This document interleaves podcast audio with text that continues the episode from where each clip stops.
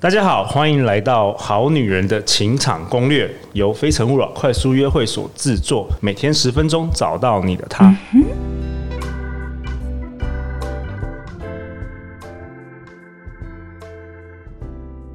本集节目由 Woomanpower 女力学院赞助播出。无论是想要成为更有自信的你，或是拥有更满意的美好生活，透过4大学院、12核心、48堂线上课程和讲师，以及6大社团的 Woomanpower， 都能够帮助你改变。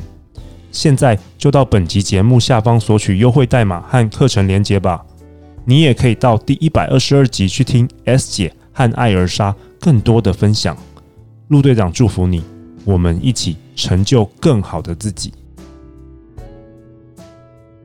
大家好，我是你们的主持人陆队长。相信爱情，所以让我们在这里相聚，在爱情里成为更好的自己，遇见你的理想型。今天我们邀请到的来宾是在台湾这2年来非常火红的一位沟通表达培训师张忘形。嗨，我是忘形，忘其形，得其意。如果各位粉丝、各位听众有听前面几集的话，就会觉得哇，干货满满。希望是有干货满满了，我很怕大家都想说哇，这个肥宅居然来教我怎么追男生这样子。你知道忘形，我跟你分享，就是我们的听众，大家跟我反映，就是他们其实最想要我邀请男生，想知道男生的视角，想知道男生在想什么。所以我们之前有念祖啊，有一些男生啊，包括问讲啊等等的都哇，那个收听率真的是都创新高。其实他们是想知道我们男生在想什么，因为他们反而不想要听女生怎么教他们怎么追男生。这边要老实说一下，老实说，男生都没有在想什么，就是我们都没有小剧场。我最常想的就是，大家都说，你可不可以帮我看一下，就是这个人给我这个讯息，他是什么意思？我说就是这个意思。他说他不会是怎样怎样。我说没有，他约你吃饭，要么是喜欢你啊，要么就是想约你去吃饭。他说那我应该怎么反应？我说你就看你想不想去啊。他说那我去的时候我应该就他有很多的，你知道他有很多分支线，女生都会这样子啊。对，然后我就说你就跟一个朋友去吃饭，那万一不把我当朋友怎么办啊？你想把他当朋友吗？他说我还是觉得他是朋友啊，那你就把他当朋友。我真的觉得这是很有趣的，就是朋友都会找我问一些我有时候会无法瞬间理解的问题，这样。OK， 所以都是女生找你还是男生找你比较多？我后来应该说因为我身边男生。应该说这样讲蛮奇怪的，就是男生通常结了婚或什么的，也不太找我问这种问题了，因为大部分也就那样了。对，然后女生比较多一些，因为应该这样说，就是我不知道为什么我身边有我自己比较偏姐妹派吧，就他们大概都把我当姐妹，然后他们就会来问我一些问题，或者是讲一下他们的苦恼。那我发现我的粉专里也有蛮大部分比例是女生来问我问题这样子。哦，以后有女生问你感情的问题，你就是麻烦分享一下非诚勿扰快速约会这个活动。可以。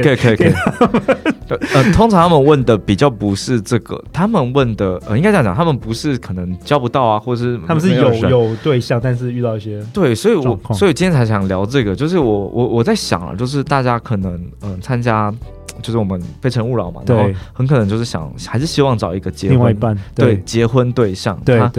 那我今天觉得最麻烦的一件事情就是，其实结婚不代表什么，这是我今天很想讲的一个概念。所以我们这一集要讨论什么？结婚前，对，结婚前真的要想好几下，你可能想个2-3下。我想讲一件事，就是我身边有一个人，他结婚了，然后他不断在脸书上说，他觉得婚姻跟他想的不一样，然后他觉得。她的老公怎么样，然后她偶尔会传赖跟我抱怨嘛，然后说她老公就是在一起之后都怎么样啊，然后没有时间陪她，然后什么之类。然后我心里其实老实说，我每次听到的时候，当然因为是好朋友，所以我就听她讲，但我其实心里真的很想干掉她。然后我为什么要干掉呢？就是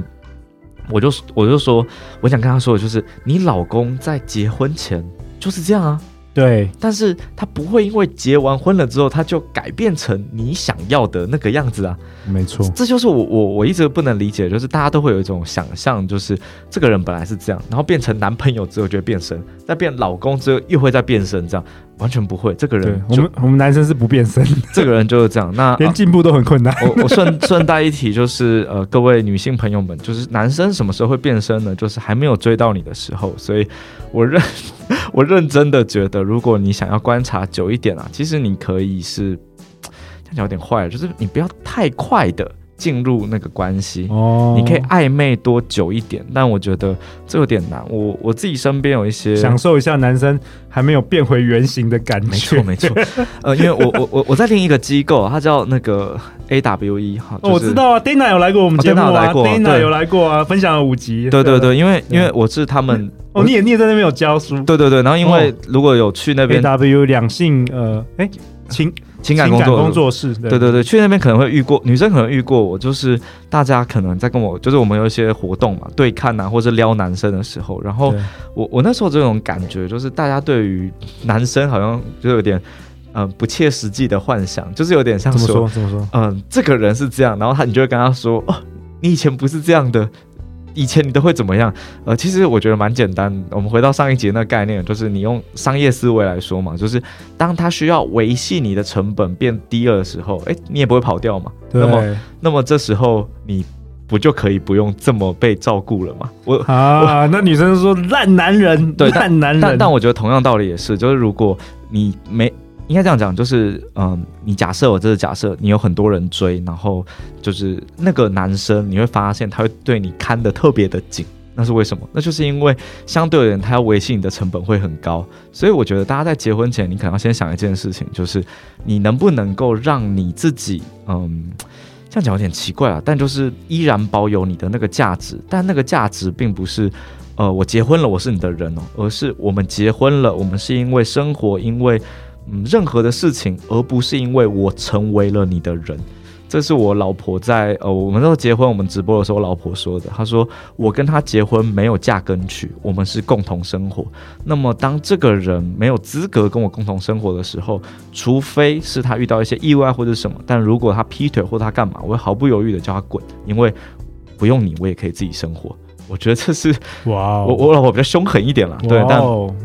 我自己在那个我们一起共同开课，然后那个时候底下就有一个人问说，那忘形每天都跟很多女生聊天啊，然后什么之类的，你会不会很担心？然后就说，为什么要担心？如果我想，我也可以跟很多男生聊天。然后我每一天都有努力在进步，我每天很努力的维系自己，即便没有他，我可以自己生活。你不用担心他，你要让他担心你。这是他跟底下人讲，然后他们觉得哇，他超帅的。但回过头来，我觉得一样，就是大家因为要结婚，所以大家就会以为结婚或在一起就是把对方绑在你的世界的那个契约吗？或者是？对。但我觉得完全不是，就是如果你是这样想的，那我很认真的觉得啊，你不要结婚，因为你不能靠名分或是结婚这种契约去绑住对方，你只能用你的魅力或者是跟对方相处的感觉去绑住对方。我举个例，我自己跟我老婆相处，我觉得之所以我不用出轨，不用什么原因，是她跟我的互动里，是我跟别人的互动里面我找不到的，就是